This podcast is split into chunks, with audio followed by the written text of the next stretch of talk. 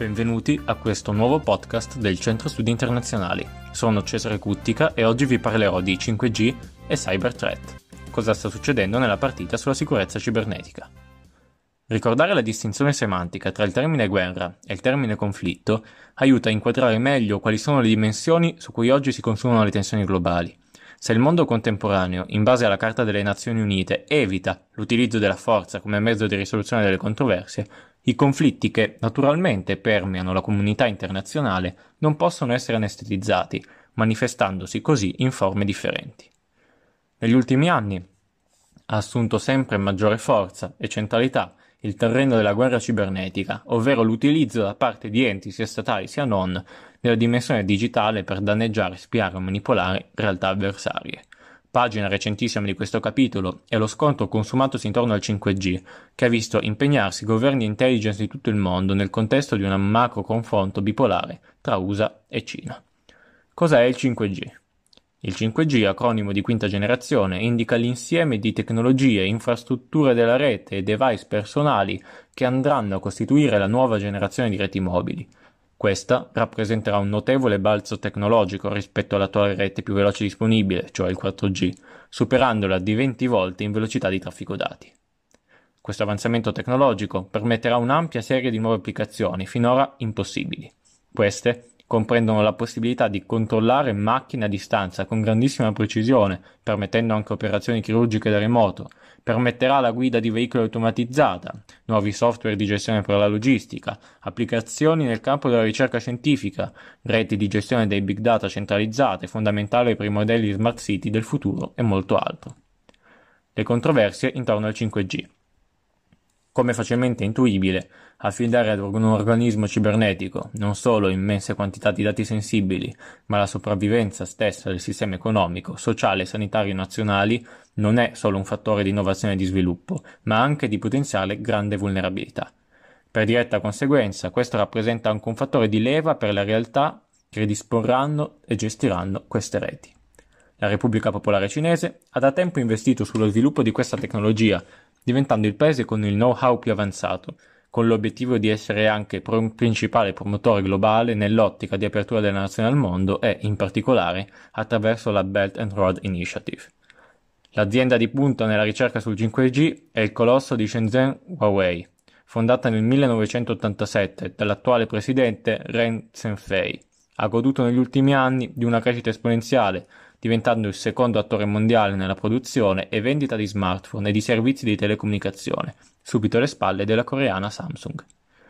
Benché Huawei si impegni a rimarcare di fronte ai microfoni del mondo la propria indipendenza, è informazione assodata che nella Cina comunista e ancor di più nell'era Xi Jinping la linea divisoria tra privato e pubblico sia estremamente sfumata. Le imprese di alta rilevanza strategica beneficiano infatti di supporto economico da parte del governo che, in cambio, contribuisce a dettarne linea e strategie, inserendo uomini di propria nomina nei consigli di amministrazione. Inoltre, la legge sulla sicurezza nazionale del 2015 e quella sull'intelligence del 2017 impongono a tutte le imprese cinesi di collaborare e condividere le informazioni con lo Stato centrale per sostenere le sue azioni allo scopo di mantenere la sicurezza nazionale. Queste condizioni hanno destato grande preoccupazione negli USA in generale e nell'amministrazione Trump in particolare, che da due anni a questa parte ha intrapreso un'operazione di contenimento dell'espansione cibernetica cinese, a cominciare proprio dalla stessa Huawei. Gli ultimi sviluppi intorno al 5G. La guerra statunitense al colosso di Shenzhen ha portato la Casa Bianca a bloccare l'impresa cinese sul territorio americano nella costruzione della rete 5G. Questo scontro, che rappresenta la pagina più recente della nuova guerra fredda cibernetica, si è esteso, come da tradizione, nei territori alleati, Europa in primis.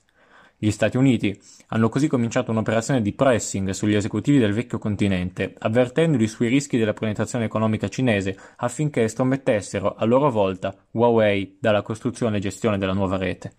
È necessario, però, specificare che, come sopra detto, la Cina è il paese che ha investito di più su questa nuova tecnologia, trovandosi così ad uno stadio di sviluppo più avanzato sia Europa sia Stati Uniti dovranno così, se decideranno di fare da sé, colmare il gap, affrontando un conseguente rallentamento dei lavori e innalzamento, per quanto iniziale, dei costi. Una prima mossa in questa direzione si è potuta notare dall'Unione Europea, che nel 2019 ha istituito un sistema di screening e controllo degli investimenti esteri nelle infrastrutture strategiche dell'Unione. L'Italia poi, nel settembre 2019, sfruttato la normativa riguardante il Golden Power, nata nel 2012 in evoluzione della normativa sul Golden Share, per identificare le infrastrutture strategiche del 5G ed imporvi il controllo statale. Gli ultimi sviluppi sulla questione sono stati segnati da eventi significativi.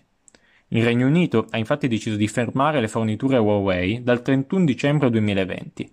Londra, dopo la Brexit, si è molto avvicinata agli Stati Uniti e la decisione sul 5G arriva in un momento in cui i rapporti tra questa e Pechino sono già indeboliti dalle vicende legate alla ex colonia britannica di Hong Kong. Anche l'Italia ha stabilito, senza preavviso mediatico, di fermare le aziende cinesi, Huawei e ZTE in primis, nella partita sul 5G. Palazzo Chigi non ha però decretato il bando diretto, ma una serie di pesanti restrizioni inserite in un documento di tre pagine redatte da una commissione di esperti sul Golden Power in accordo con il DIS, le quali dettano delle linee guida per tutte le imprese del settore extra UE. Considerando che gli unici attori stranieri in rilievo sul territorio europeo sono aziende cinesi, mentre i concorrenti hanno sede in UE come Nokia ed Ericsson questo documento assume un'alta valenza strategica in un paese centrale nel confronto USA-Cina. Questa decisione si configura come una precisa scelta di campo, in un momento comunque delicato per i rapporti tra l'Europa e gli Stati Uniti, in cui la prima sembra intraprendere i primi timidi passi verso una concezione autonoma di sé e della propria sicurezza. Per oggi è tutto, arrivederci al prossimo podcast di Centro Studi Internazionali.